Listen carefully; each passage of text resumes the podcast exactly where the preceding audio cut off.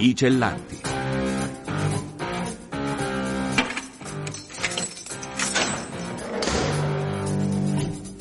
Liberi di raccontare storie dal carcere.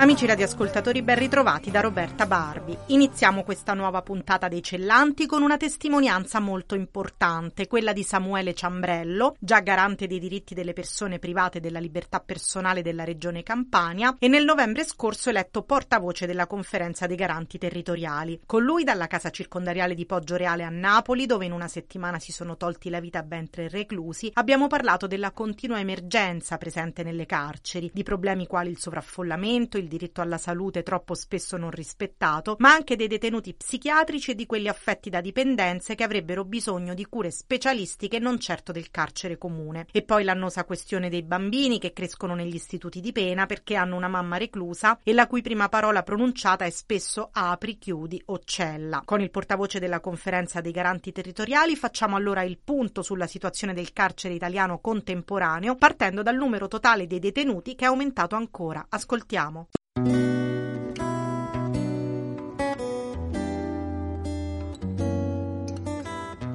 Abbiamo superato quota 60.000 a fronte di una capienza regolamentare di 47.000 persone. I detenuti con una condanna, una pena inflitta da un mese a tre anni, sono 9.086. Ma che ci fanno in carcere persone con una condanna a un mese, sei mesi, un anno? Se vivessimo concretamente le misure alternative per questi 9.086 avremmo meno sovraffollamento. In Italia sono ristretti con un residuo pena tre anni a scendere, ci sono 22.635 persone. Allora io mi rendo conto che non occorre costruire nuove carceri, occorre depenalizzare i reati minori occorre mettere mano a misure alternative al carcere. Una delle priorità è certamente la salute in carcere, no? il cui il diritto è anche sancito dall'articolo 32 della Costituzione ed è considerato un diritto fondamentale perché è diritto alla vita. Quali le emergenze? Io sono stato un grande sostenitore nel 2008 della riforma della sanità penitenziaria che ha portato il tema della salute nelle competenze delle aziende sanitarie locali, affermando così diciamo, un principio fondamentale. Il diritto alla cura e alla salute è unico per la persona libera come per la persona priva di libertà. Sono consapevole che il tema della sanità in carcere presenta notevoli difficoltà operative e gestionali, richiede un'ampia cooperazione istituzionale. Denuncio però questo fatto, c'è un rimpallare scarsi di responsabilità che offende le istituzioni e chi le rappresenta, tra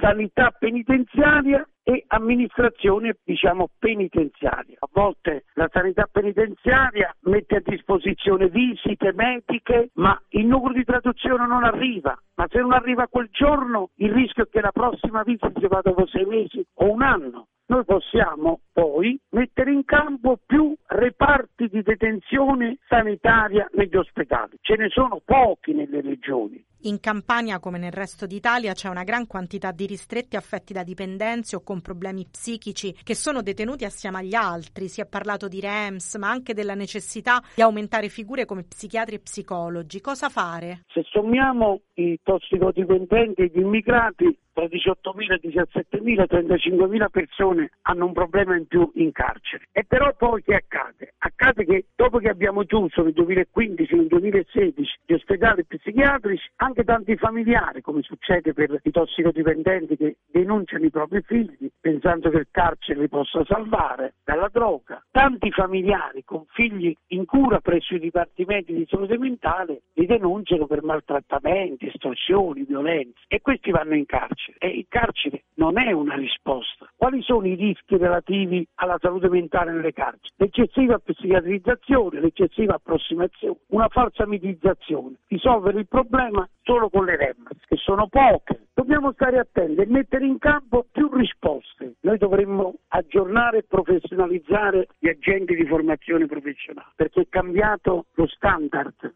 eh, chi entra in carcere oggi e quindi cambiare anche la presenza in carcere di figure professionali preparate, psicologi, psichiatri, assistenti sociali. Un altro tema caldo su cui la sua attenzione si è già posata è quello dei bambini in carcere. Come risolvere o almeno migliorare questa condizione di vita? Noi abbiamo 20 bambini che sono figli di enti detenuti. Nella scorsa legislatura il Parlamento all'unanimità con appena sette voti contro aveva detto mai più bambini in carcere, comunità alloggio, ma non per assolvere le mamme con i figli o le mamme incinte che avevano commesso un reato. Se lei viene con me a Lauro, sente che questi bambini le prime parole che dicono a due o tre anni è apri, chiudi, cella, permesso, come fanno a vivere questi bambini in carcere?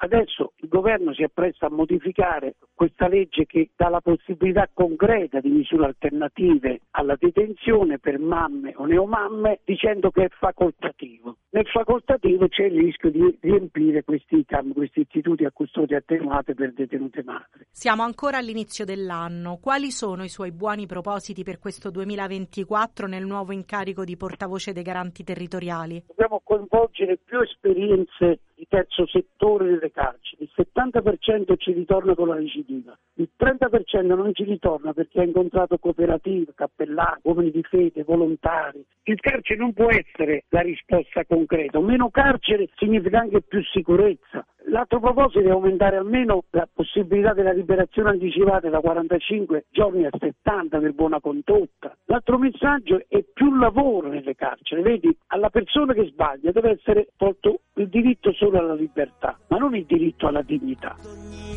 novità, consumandone poco per volta. La scorsa settimana avevamo parlato di In Galera, il primo ristorante mai aperto in un carcere italiano che ha visto la luce nel 2015 nella casa di reclusione di Bollate a Milano, una storia ora raccontata in un docufilm intitolato Benvenuti in Galera. Questa settimana abbiamo raggiunto Silvia Polleri, a capo di questo progetto fin dal 2003, con l'esperienza di ABC La Sapienza in Tavola, l'impresa di catering interna all'Istituto di Pena che offre ai detenuti formazione nel campo alberghiero e che è alla base del progetto in galera. Ascoltiamo allora il microfono dei Cellanti il racconto della nascita di questo progetto così originale.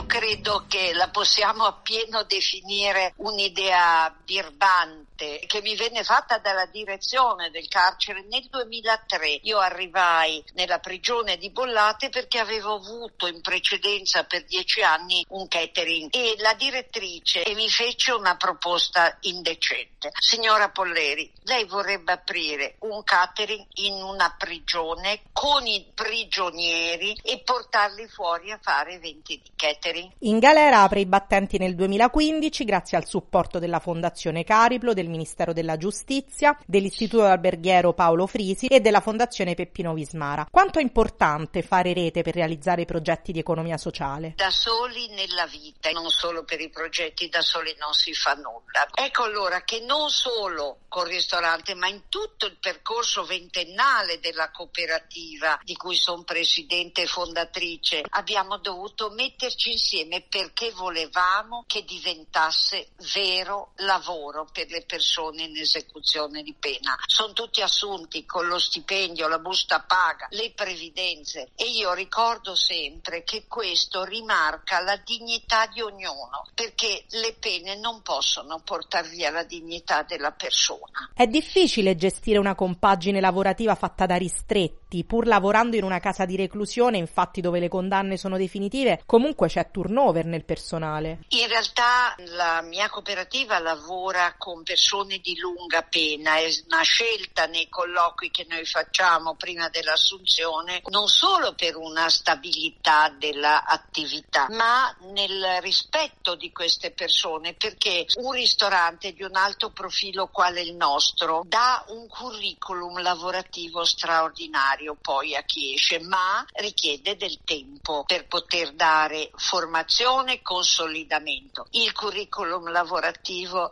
diventa la chance importantissima per ognuno di loro per quando usciranno, perché la società esterna non perdona chi è stato in carcere. All'inizio come è stata accolta dal pubblico questa impresa? Avete avuto subito clienti o vinceva il pregiudizio? Il percorso prima ancora del ristorante l'abbiamo avuto con i catering, ne abbiamo fatti circa 1500 dal 2003 ad oggi. Quando lanciammo il ristorante nel 2015, benvenuti in galera, venite in galera a mangiare, ci trovammo un grande consenso. Io sono certa per la curiosità principalmente. Difatti io sostengo che abbiamo fatto una birbonata, abbiamo ribaltato la situazione. Non era più il carcere che usciva, ma il carcere che invitava. Il vostro obiettivo era riportare il carcere al centro della città. Il vostro ristorante è aperto al pubblico da otto anni e dentro ci lavorano i detenuti. Potete dire di esserci riusciti? Non si dice mai ci siamo riusciti, io dico ci proviamo. È un'esperienza talmente delicata e talmente forte. Purtroppo la società non capisce che cosa è un carcere e come dovrebbe essere. Io però ho dentro di me un credo profondo che c'è una persona al mondo che sa esattamente come potrebbe essere il carcere, come dovrebbe essere e come tiene in considerazione il rispetto della dignità di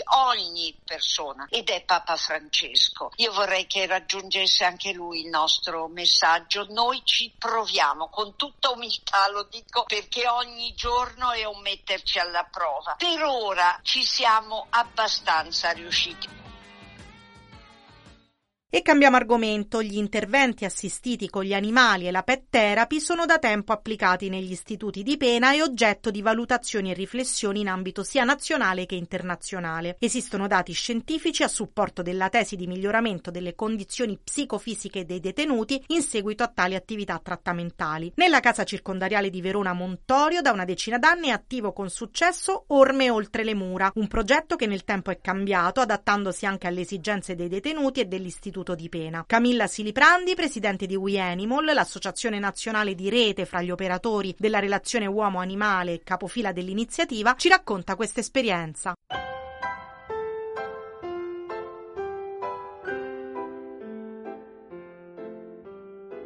I detenuti all'interno della casa circondariale di Verona oggi si occupano quotidianamente di una pensione per i cani. Sono quelle strutture che ospitano temporaneamente i cani dei proprietari dei cittadini. Lo strumento pensione per i cani permette ai detenuti di avere relazione con cani anche per periodi medi lunghi in modo continuativo e permettono ai cittadini di scoprire quella che è la realtà del carcere. In che modo i detenuti arrivano al vostro progetto su base volontaria o si fa anche una valutazione da parte degli operatori? No, vengono assolutamente inseriti dall'equipe trattamentale della casa circondariale che fa annualmente una valutazione su chi può appartenere a questo programma. Mediamente nell'anno ci sono una ventina di detenuti che vengono coinvolti, anche perché entrare nel programma vuol dire anche fare un corso di formazione da operatore di canile che permette ai detenuti di acquisire anche delle competenze tecniche nella gestione dei cani, nella relazione con essi. Le attività di pet therapy in un istituto di pena si possono svolgere solo con i cani o anche con altri animali e in caso da quali fattori dipende la scelta? Più che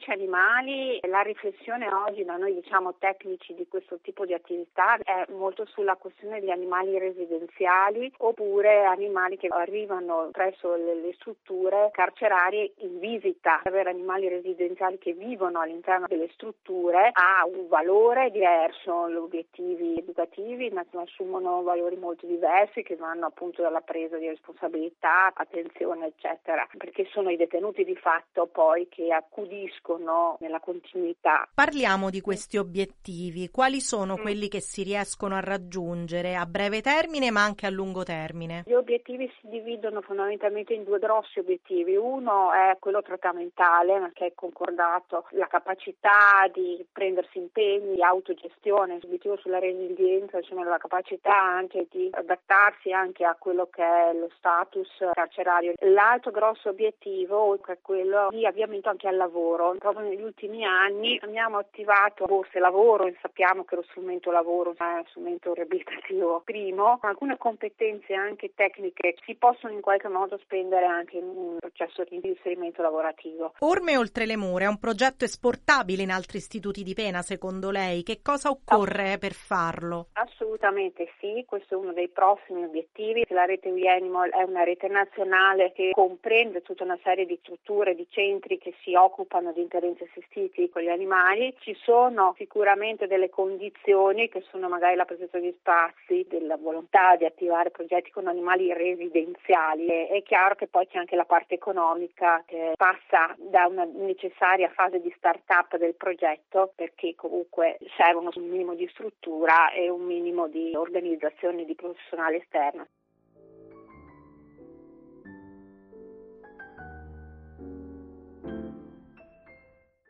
E ora parliamo di sport e carcere. Lo sport ti rimette al mondo è il titolo del progetto vincitore del bando Sport di tutti carceri, iniziativa promossa dal Ministero per lo Sport e per i giovani in collaborazione con Sport e Salute, la società dello Stato per la promozione delle discipline sportive e dei corretti stili di vita. La società capofila del progetto è l'Unione Sportiva Acli delle Marche. Il presidente Giulio Lucidi ci racconta questa vittoria.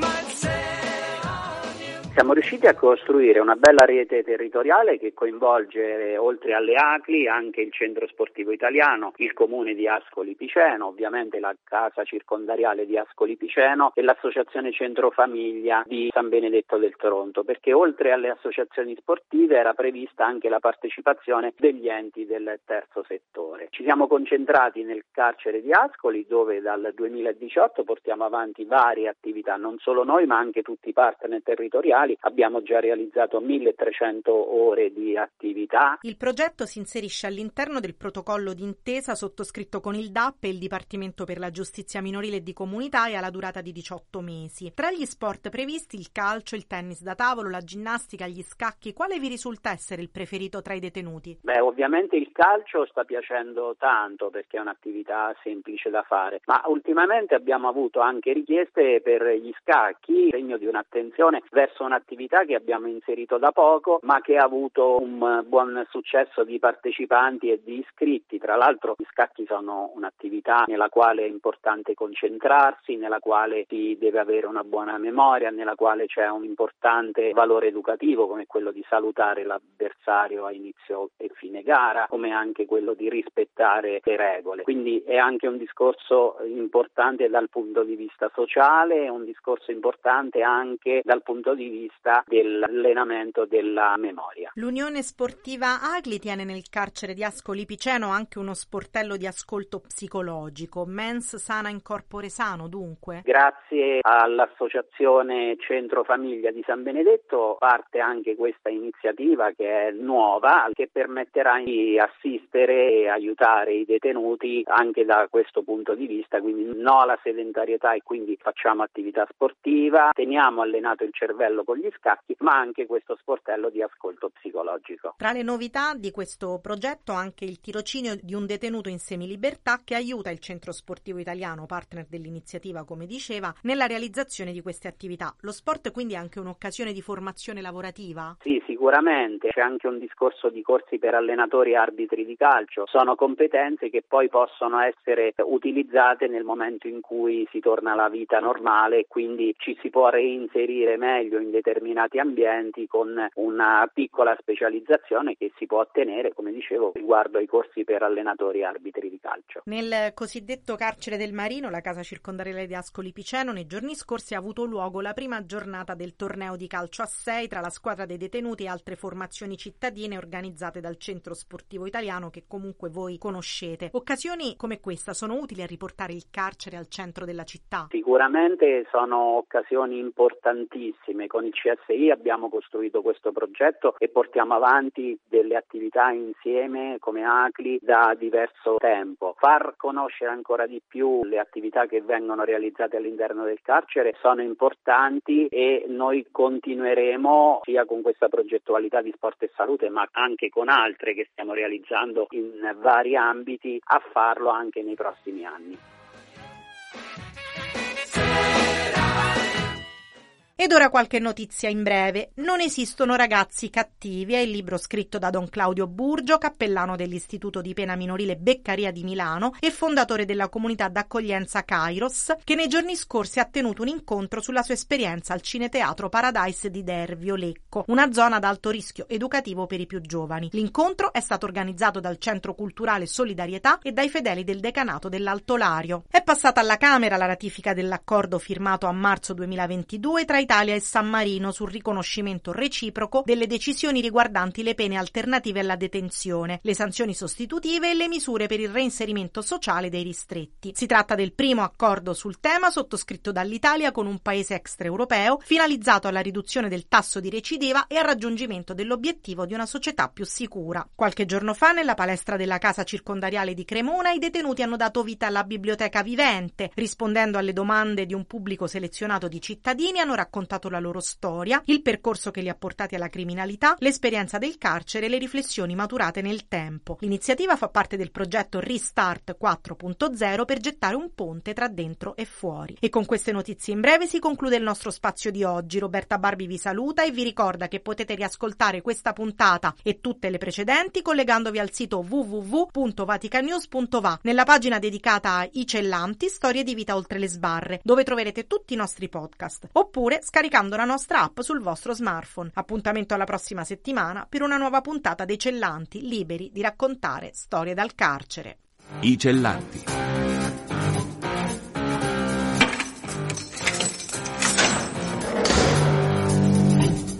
Liberi di raccontare storie dal carcere.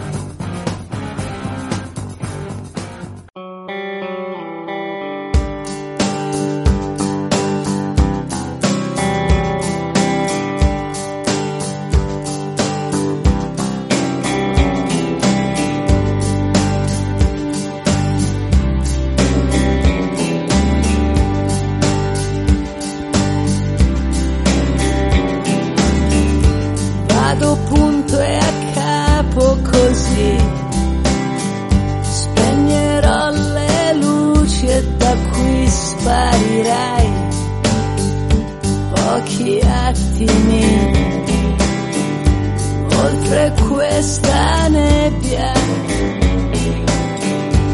oltre il temporale.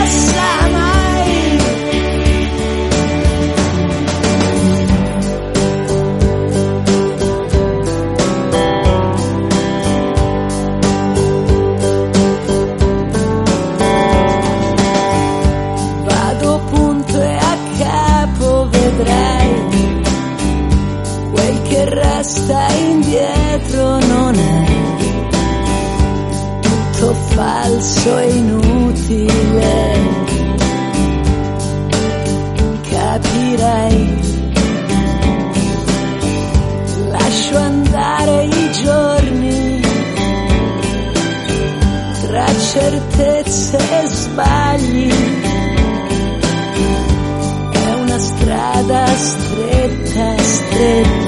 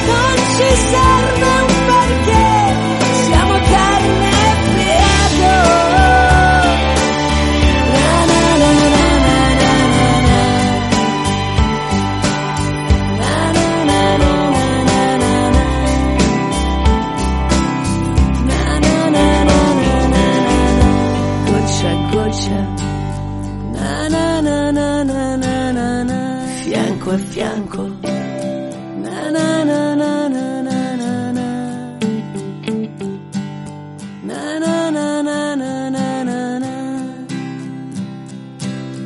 na na na na na na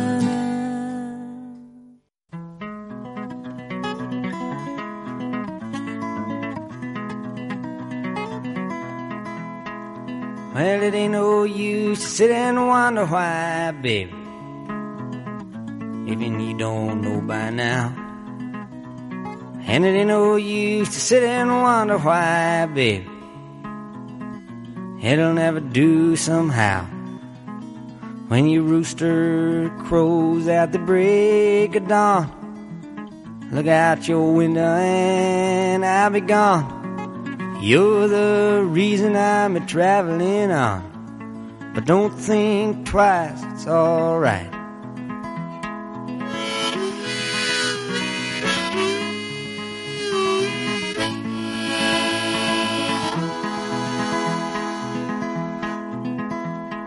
It ain't no use in turning on your light, babe. The light I never knowed. And it ain't no use in turning on your light, babe. I'm on the dark side of the road. But I wish there was something you would do or say to try and make me change my mind and stay. But we never did too much talking anyway. Don't think twice, it's alright.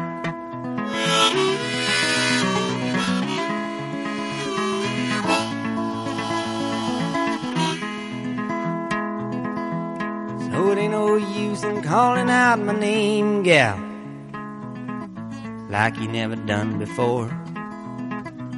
And it ain't no use in calling out my name, gal.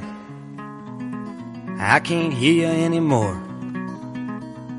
I'm a thinking and a wondering, walking down the road. I once loved a woman, a child I am told. I give her my heart, but she wanted my soul. But don't think twice, it's alright.